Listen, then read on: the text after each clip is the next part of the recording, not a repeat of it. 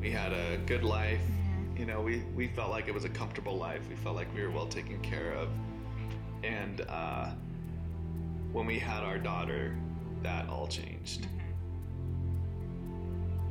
We didn't realize the risk of, of having children and what that toll would do on us and our relationship with Christ. It was a, a scary time in our lives when she was born. So our daughter was born, and everything seemed to be going on along normally, like you would expect.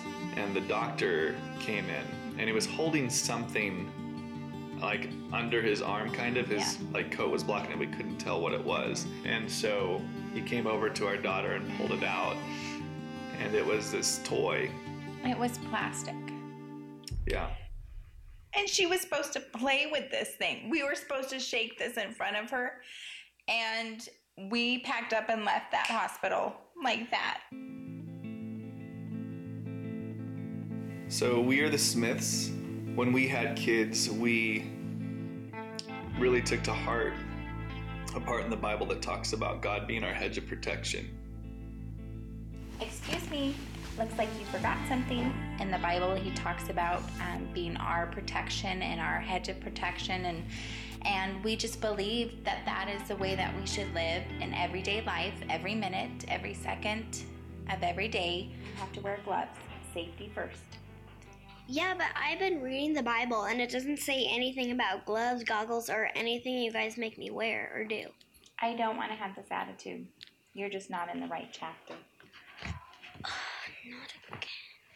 Um, our firstborn son um, is about six years old. He's almost seven, and he um, is definitely um, more wild, I think, than our other children. He's He's definitely a risk taker.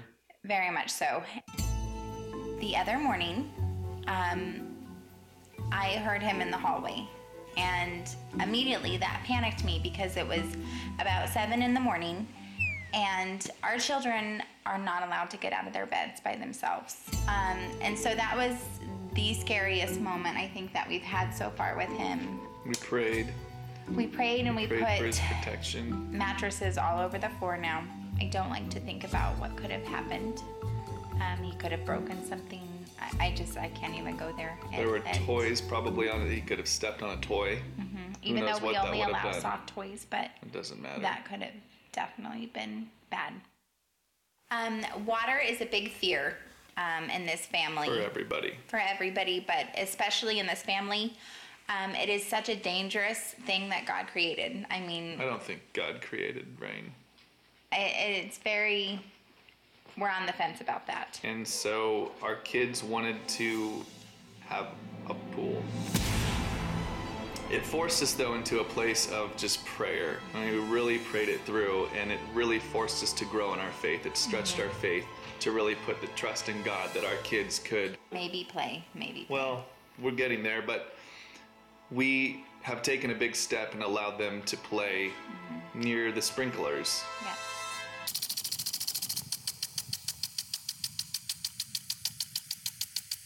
It's very scary. Very scary. And it was another situation. scare mm-hmm. for us was our kids got to the age of um, bicycles. Our daughter, who is nine, um, had a friend that had a bicycle, and um, At 10, her friend was 10 and was riding a bicycle. I can't imagine. I can't imagine doing that. He told them that they could get a bike. Um, we're not allowing them to ride it yet. Um, you They're have to have your helmet, your knee pads, everything, and you may walk your bike. God says He puts a hedge of protection around you. That doesn't mean go off and ride a bike down a hill. I don't think it's movable hedge, you know. It's not. Um, and so walking the bikes has been another fun experience, I think, for them. They, you know, see other kids riding their bikes and they are just slower. I just feel like, I mean, it was a scary thing for us to allow them to do that, but at some point you just have to put your your faith in in God. God. You do. At some point you have to put your faith to the test and really see, am I going to trust God with my kids. I mean, people joke about paper cuts, but it's not funny. It's not. I mean, Infections. you're in pain, you're bleeding, and We're not supposed to test God.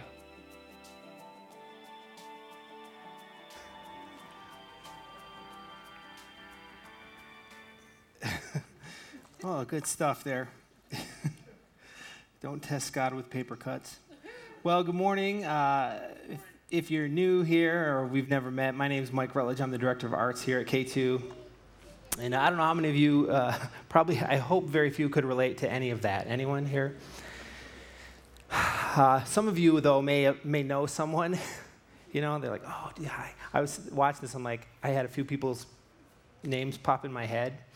Uh, my wife, it's funny when we had when our kids were much smaller. My wife used to call me safety boy because the kids would go by like cliffs and I'd like freak out. And she's like, ah, they're fine. I'm like, it's a thousand foot drop. They don't get it, you know. But uh, it hasn't happened in a while. Anyway, we're we're in a series called Immortal: Living Like You'll Never Die, and uh, we're going through the book of First Thessalonians and uh, looking at what Paul was addressing with the church in Thessalonica. And so far, we've talked about living a life uh, of impact, week one, and then week two was talking about living a, a life of authenticity. And last week, uh, if you were here, you heard either Dave or Lad uh, talk about uh, living a life of inspiration. And today, we're talking about courage, which was not that at all. Uh, but I I really can't think of a better word to follow inspiration than courage because the reality is uh, someone without courage inspires nobody, right? In, in fact, the reality is that what's inspiring usually about people is the courage that we wish we had to do things, right? And uh, so again, with, if you don't have courage, you just, you just really, uh, you, you can't really inspire people. And uh, I, I, took my kids, I, am not saying you should or shouldn't see this movie, but I took my kids to see this movie uh, called The Croods. And, and uh, it's an animated movie about these uh, Neanderthal ish people, this family. And there are like three main characters. Grug is the dad, and uh, he's like this overprotective, super overprotective uh, guy. And he's got a daughter, Eep, and Eep is the opposite of that. She wants adventure and action. She's always uh, wanting to see new things, and and so there's this tension between the two of them. And so uh, he Grug has this thing he keeps saying over and over, and it's like, "Live in fear, live in fear. Fear keeps you alive. Fear is good." And so and Eep doesn't embrace that thinking. And then she, of course, eventually runs into the, and I'm not giving anything away about the movie, but uh, it's at the dollar show, so serious, if you haven't seen it, tough luck. Uh, anyway, uh, so Eep eventually meets the protagonist of the movie, and his name is Guy. And she tells Guy, she, she tells him, yeah, well, you know, my dad says, live in fear, live in fear. Fear is good. Fear keeps us alive. And he looks back at her and he goes, that's not living, that's just not dying. You know, I think it's really interesting. If you have kids, I, I have, my wife and I have four kids, and um, what's really interesting when you have more than one kid, you, you see like different, like how different each of your kids are. And uh, my one son, Jude, he's, he's just this take life by the horns, tackle everything, fear nothing, go full on, right? He certainly doesn't fear me. He's made that clear many times. And uh, my wife either, so we're even on that one. But anyway, um, uh, it was really interesting because when we, uh, his first, he entered school in kindergarten, right, like everyone does, and leading up to it, everything was normal, and we'd, we'd taken them, I think the week before you go in and you see the classroom and you meet the teacher and you, you see where their desk is going to be and you drop off their supplies, and then, uh, then you, uh, you know, you, th- then the week gets there and we're talking to him. We're like, hey, Jude, this week is the week. And he's like, yeah, yeah, cool, no problem. And then, hey, tomorrow's the day. Yeah, no problem. And today's the day. All right, cool, no problem. So we get to school and we walk in with him, and the teacher says, hey, we got some assignments for you guys to do together for the first 15 minutes and get them all acclimated. And so we do, and, and uh, so we get done with the 15 minutes. And then the teacher says, okay, uh, parents, you're, you're free to leave now. And so Susie and I turned to leave, and the craziest thing happened he turned into a Velcro spider monkey that was screaming hysterically. You know that parent in kindergarten? That was me. And Susie and I were dumbfounded because we'd never seen anything like this before. And we're just going, what in the name of goodness is going on? We had no idea. And we tried to sneak out. And he's, he's going to knock the teacher uh, over to get out the door. Like, and we're like, okay, well, that's not a good. Uh, so she says, you can stay for a few more minutes, you know.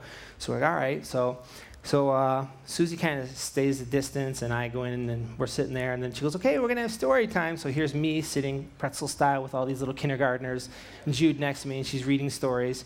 So after about 15 minutes, I'm like, I cannot stay here all day, and all, not all year either. So we got to do something about this. so, uh, and we again, I just I don't even know, didn't even know what to do. And I finally, I just I turn to him, and I just kind of whisper, and I go, "You know." Um, Jude, we're going to come back and get you in a few hours, right? He looks at me and he goes, You are? I go, Yeah. So we're going to leave, okay? All right. so I don't know what's going on in his mind. He's got older brothers and sisters who've gone to school every day. But anyway, so we walk, I get up and walk out not a problem. Never had, never a mention of it again. And what's interesting is that, that courage is interesting like that because you have people who are willing to like jump out of airplanes, but they see a mouse in the room and they're frozen, right? Just like, or like, I'll bungee jump and climb a mountain, but there's no way I'm talking to that girl, right? Fear is like so selective and it's so, you, you just kind of don't have control over it. It's really tough. And I started thinking, so how would, how would well, first of all, how would, how would culture define, define fear, right? Let's look at TV. It's Shark Week, everyone, right? Everyone loves Shark Week except, anyway. Uh, so you, you look at Shark Week, and what's interesting is I think that TV kind of defines fear, uh, courage as the lack of fear, right? So you have the Shark Week, you have these guys pouring gallons of blood into uh, schools of uh, sharks, that are man-eating sharks and, and like uh, tying uh, prime rib to their bodies and going, let's jump in and see what happens. We'll study them, right? or you have like uh, a new one my kids started watching is uh, alligator, uh, alligator hunters. Have you seen this? People get sightings of alligators, they call them. These guys dive into the water and grab the alligators and wrestle them out of the water. that is not making sense to me. You have, and then uh, I, I came across this quote, or uh, you know, look at the movies here too, right? Has Tom Cruise ever been scared of anything in any movie? No. So courage clearly in our so- society, in a social world, is measured as the lack of fear. Nelson Mandela said this. I think it's a really insightful quote. He said, "I learned that courage was not the absence of fear, but the triumph over it. The brave man is not he who does not feel afraid, but he who conquers that fear." John Wayne said it way more eloquently Courage is being scared to death and saddling up anyway. So you're kind of faced to decide so is Alligator Hunter right or is John Wayne right? Or maybe there's something else. And that's what I want to look at today in our time together. I want to continue our journey through 1 Thessalonians, better understand what courage is and what it means for us to have courage in our lives as it relates to our relationship with Christ and living out in the world. Before we go any further, I'd love to invite you to pray with me. Heavenly Father, we, uh, we seek you in this time, and I, I pray that whatever I say would be exactly what you want said, that these would be your words, that you would convict our hearts and guide us and lead us and bring awareness to uh, us as it relates to our relationship with you. We, we just invite the Holy Spirit you are welcome in this place. Please lead us in this moment, these moments we have together this morning. We love you. We ask this in your name. Amen. So this morning we're just going to be looking at four verses in 1 Thessalonians chapter 2, starting with verse 13. I'm just going to dive in and read those. Then I want to go back and talk about a few things that I noticed from these. Verse 13 says this and we also thank God continually because when you received the word of God, which you heard from us, you accepted it not as human word, but as, but as it actually is the word of God, which is indeed at work in you who believe. For you, brothers and sisters, became imitators of God's churches in Judea, which are in Christ Jesus. You suffered from your own people the same things those churches suffered from the Jews who killed the Lord Jesus and the prophets and also drove us out. They displease God and are hostile to everyone in their effort to keep us from speaking to the Gentiles so that they may be saved. In this way, they always heap up their sins to the limit. The wrath of God has come upon them at last. So you may be asking, so, all right, so how do you get courage about this? How, where do we get the courage? All right. It's really important for us to understand context when we're reading. And so just to understand that Paul is Paul planted this church in Thessalonians. It seems like he probably wasn't there a super long time before he left. And uh, when he, he, he, he's writing, first of all, when he, before he came to the church, he was in uh, Judea and, and, planting churches there and came under uh, uh some physical, he was thrown in jail and beaten because of what he believed. And, uh, and so he plants this church and, and writes this letter to inform them to say, hey, what I want you to understand is Jesus is coming back one day to take you who believe, to take you back to heaven with him okay? And because of that knowledge, your life and every action, every decision, every relationship you have should be informed and illuminated by the fact that you know Christ is coming. It gives you a hope to live for. Okay? And what we know about this Thessalonian church is that it was a highly, highly Gentile, non Jewish church in the midst of Greek culture, which was immersed with Greek philosophy and humanism and all this kind of thought, right? And we see, in, just in the first few chapters, he uses some interesting words to describe what, what they were facing. He uses the word contrary, which uh, is like winds that blow against something to hinder the progress. He uses the word hinder, which sort of implies a road that's so broken that, that travel is even blocked. And, and affliction, which is. Uh, uh, treatment based on, on your circumstances and pressure from your cir- circumstances. And uh, he uses the word persecuted, which means driven out, you know, and, and, and uh, rejected. And suffering, even the same word that he used to describe Jesus' suffering. And so we get this picture when we read of understanding that this church was facing some severe persecution. They had accepted something and the culture wasn't cool with it, in a nutshell. They were losing work, family, friendships. They were unrela- unwelcomed at the synagogues and the gatherings and being opposed and even physically attacked because of their belief. And it's really important to understand persecution is a little bit different than hard times. See, we all go through sickness and pain and bereavement, even downsizing at work. That just happens to everyone, right? That's something that we deal with and we face. Persecution refers to suffering we endure because of what we believe. And that's what the Thessalonians were dealing with. Because of their newfound belief, they were suffering. Okay? So I want to look at three things, and if you are a note taker, you write things down, I encourage you to write these three things down today. And the first is this the first of the three is this that courage demonstrates what we really believe. Point one courage demonstrates what we really believe. Look at verse 13.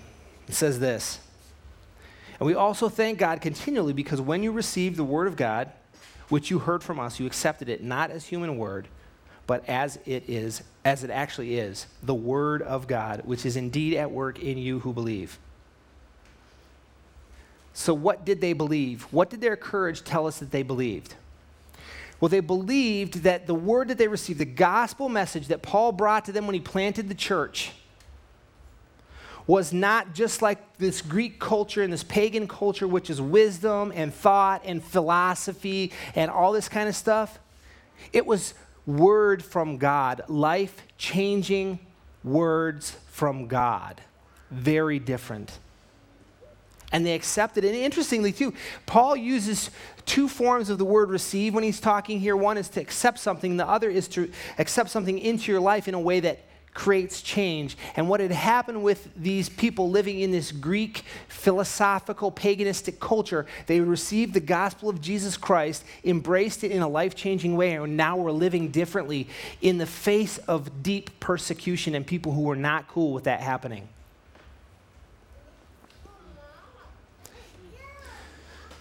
See, and when you have, well, in order to have courage, you have to have something to measure it against and they were measuring against the Word of God.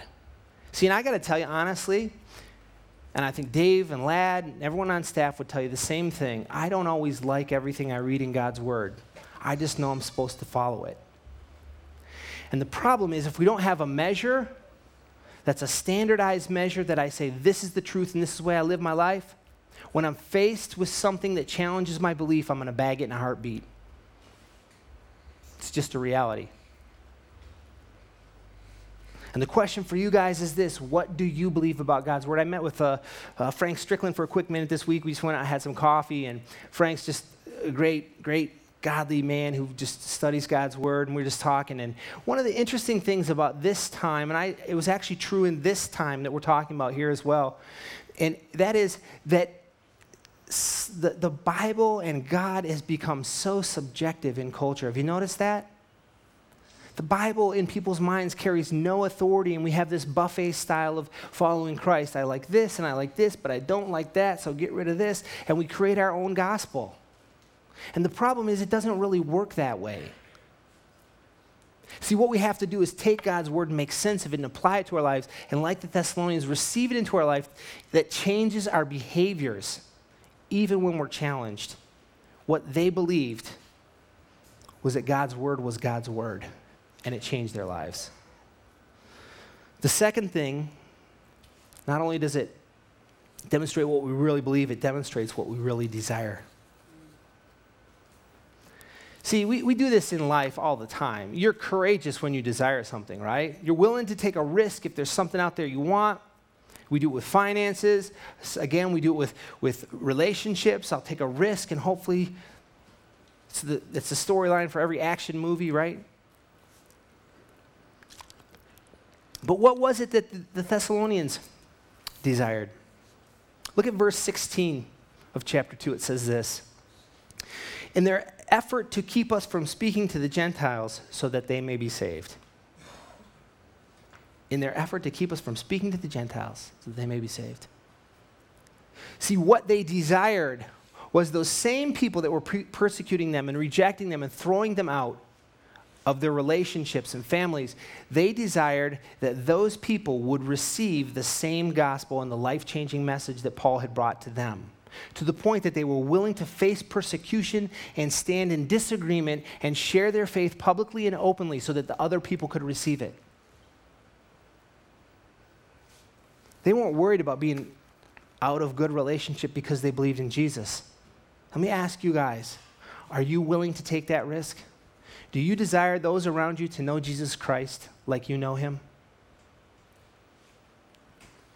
The second thing that they desired was right relationship with God. As I read through this, in the first four chapters, I found 13 times where Paul commends them for their good behaviors, the reputation they had in, in Thessalonians, for their perseverance in the face of persecution. And what we understand is that what they desired more than anything else, more than the family relationship, more than being allowed in the synagogue, more than even avoiding being beaten, was they desired God's pleasure with the way they lived. So, one, courage demonstrates what we really believe. Two, courage demonstrates what we really desire. And the third thing is this, and I'll spend a little more time on this one, is that courage demonstrates what we really fear. See, I'm not sure that courage is either the absence of fear or even simply saddling up in the face of fear. I think that courage is fearing the right thing the most. Look at verse 14 of chapter 2. It says this For you, brothers and sisters, became imitators of God's churches in Judea, which are in Christ Jesus. You suffered from your own people the same things those churches suffered from the Jews. So, what, again, hey, no hidden stuff here, guys. You get it. You knew I was persecuted for believing this stuff, and you're going to be persecuted as well. And the choice you have to make is do you fear what man's going to do to you or do you fear what God desires for you and what God can do to you? Look at Matthew chapter 10, 28. Jesus speaking says, Don't be afraid of those who want to kill your body. They cannot touch your soul. Fear only God who can destroy both body and soul in hell. See, and that is what the Thessalonians feared more than their relationships with those in their community, with the threat of fear. They knew it was coming, and they were facing it, they were dealing with it on a daily basis, but they feared God more than man. You know, I want to look at, uh, there's really, the end of uh, Deuteronomy and the beginning of Joshua is a transitional period for Israel where uh, Moses is, uh, he's, he's getting old and sick and he's, he's on his last legs, you know, foot in the grave, foot in the banana peel. And so he's handing over his, that was probably disrespectful, sorry. He was going to die soon, okay? And um, so he's handing over the leadership of Israel to this guy, Joshua. And I want to pick up in verse 6 of chapter 1. It says this Be strong and courageous, for you are the one who will lead these people to possess all the land I swore to their ancestors I would give them. Be strong and very courageous. Be careful to obey all the instructions Moses gave you. Do not deviate from them, turning either to the right or to the left. Then you'll be successful in everything you do. Study this book of instruction continually. Meditate on it day and night, so you will be sure to obey everything written in it. Only then will you prosper and succeed in all you do. This is my command be strong and courageous. Do not be afraid or discouraged, for the Lord your God is with you wherever you go. These last couple chapters of Deuteronomy, these first couple chapters of uh, Joshua, when this command shift is happening, as I read it, eight times the admonition to Joshua be strong and courageous. What's the implication there? He's not what? He's not very courageous. See, if I know a really courageous guy, I don't go up to them and go, hey, be courageous. they already are.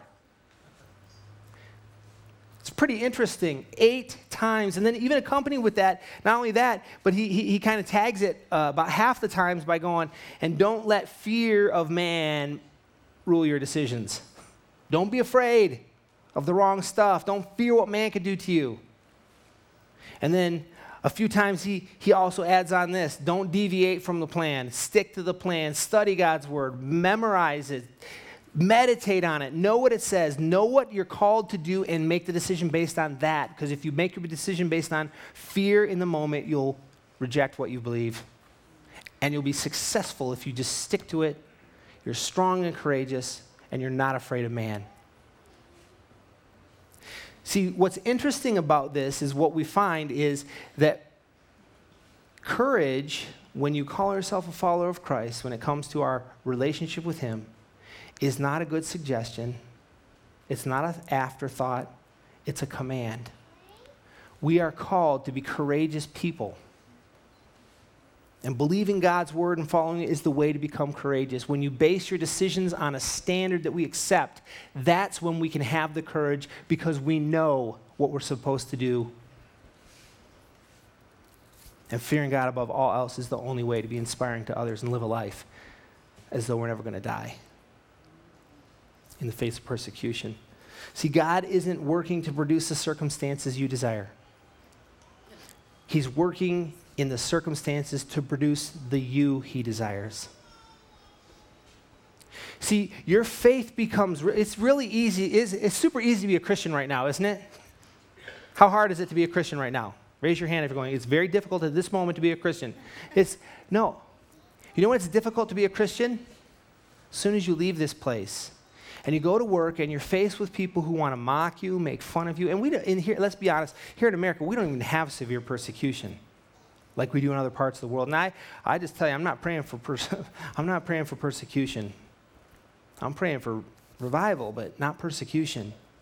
But your faith becomes real. The moment your faith is challenged, you define the depth of your faith. Not right now. It's a great story in the Old Testament. I love stories just because uh, I feel like they so demonstrate the principles uh, that we're taught, we, we talk about all the time. And it's in the beginning of Daniel. If you grew up in church uh, or have kids and have the Veggie Tales videos, you know this story, Rack, Shack, and Benny, I think they call it, or something like that. It's about these three guys, Shadrach, Meshach, and Abednego. And what's really interesting in this story is this. Um, so uh, these three guys were slaves uh, to King Nebuchadnezzar, who was a bad guy. seems like a nut job kind of guy uh, megalomaniac and just a whole bunch of stuff. Probably not super stable mentally and emotionally. And, uh, but these guys were, were Jews who were brought into slavery and they were serving the king and they were doing a good job and they were, they were ascending the ranks actually, becoming key advisors for him and doing really good stuff. At large, almost primarily, probably primarily based on the fact that they were adhering to their belief in God and their, and their practices in what they believed. And so then what happens is all of a sudden uh, King Nebuchadnezzar has this great idea uh, he decides he wants uh, people to worship him and his gods more. So what he does is he builds this golden image and he puts it in, you know, erects it in the town. He gets a band together, sends the band on tour, and says, okay, every time you hear the band rock it out, you guys fall on your face and worship me and my gods. And so if you don't, just so you know, he says, you're going to get thrown in the fiery furnace, right? And so uh, he, the band starts their uh, Babylonian tour, and uh, they start playing, and people are just, every time they hear the music, they fall on their face and they start worshiping uh, God. All except for these three guys Shadrach, Meshach, and Abednego. And uh, so people don't like that. Some of the people serving the king, so they go to the king and they go, hey, these guys aren't doing it. Well, somehow there was a bit of a soft spot in uh, Nebuchadnezzar's heart for them. So he says, All right, I'm going to bring him in. He brings him in. He says, Hey, guys, here's the deal. You remember the drill. Uh, when you hear the music, uh, fall down and worship or furnace. Okay, I'm going to give you one more chance. One more chance, okay? So he fires up the band, or he brings the band in to fire him up, and this is their, uh, you don't have this verse up here, but uh, Daniel chapter 3, verse 16 and 17 records the response of those three guys to the king. Shadrach, Meshach, and Abednego replied to the king, to reply to him, King, we do not need to defend ourselves before you. What? Furnace? Ah. we don't have to defend ourselves before you. In this matter, if we're thrown into the blazing furnace, the God we serve is able to deliver us from it, and he will deliver us. But even if he does not, we want you to know, Your Majesty, that we will not serve your gods or worship the image of gold you've set up. So, what did they believe? What did their courage tell us that they believed? A few things. They believed that they answered to God, not to this king here on earth. They believed that the God was going to save them. What did they desire? They desired right relationship with him because they would rather die believing what they believed and holding to their guns rather than compromising their faith. And what did they fear? They feared God more than man. See, just as diamonds are produced out of common carbon that's under millions of pounds of pressure, our character as it relates to Christ is formed by the situations that require courage. When you're out of this place this week and you're facing decisions that are asking you, you're going to compromise or be courageous, that's the moment, not now. That's the moment when you define what your faith really is.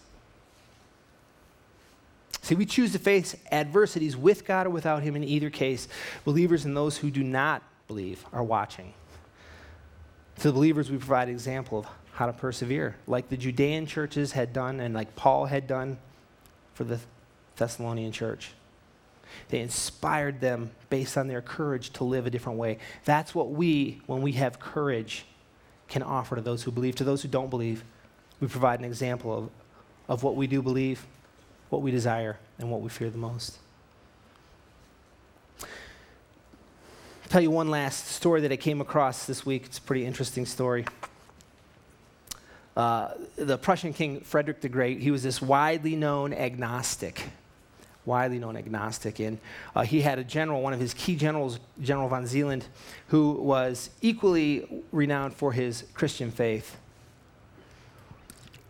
He's A devout Christian. And um, so, so um, Frederick the Great throws this great party. He throws this big, huge party he invites all the people here. And then what he, do, he does during this party, he starts telling these uh, jokes uh, that are mocking Christ, and making fun of him. And apparently, the guy's pretty hilarious because the whole place is in stitches, rocking with laughter. Everyone is cracking up, except for one guy, General von Zeeland. So, after sitting there for a while, he says he decides he can't take anymore, stands up and he addresses the king. And I want to read what he says Sire, you know I've not feared death. I have fought and won 38 battles for you. I'm an old man. I shall soon have to go into the presence of one greater than you, the mighty God who saved me from my sin, the Lord Jesus Christ, whom you are blaspheming. I salute you, sire, as an old man who loves his Savior on the edge of eternity. The place went silent. And with a trembling voice, the king replied, General von Zeeland, I beg your pardon. I beg your pardon. And with that, the party ended. You see, right now in this moment, as we're sitting in the church, it's really, really easy to believe what we believe. The question for every one of us is when we leave these doors this morning and we go on with the rest of our life, is how does this moment affect the rest of my life in the face of those who are around me that don't believe the same as me? You've probably heard the saying, if your faith were put on trial, would you even be convicted of being a Christian? We close out here this morning, I'm going to invite our greeters to come and we're going to uh, take our offering and um, as we do, I just I want to pray here for a minute as they come forward, though. Heavenly Father, again, we just are grateful for the grace that you have for us, and for and for the truth that we need to hear. And. Uh, I pray that, that, the Holy Spirit in this moment it convicts us in a healthy way, not, not driving us to guilt or shame, but driving us to motivate us to change behaviors and identify the areas. Help us see where we're being cowardly and not courageous with our faith, where we're not living what we truly believe, and we're not loving you and fearing you more than everything else. Let us be like this Thessalonian church who served you and loved you and proclaimed the gospel and made converts and shared their faith.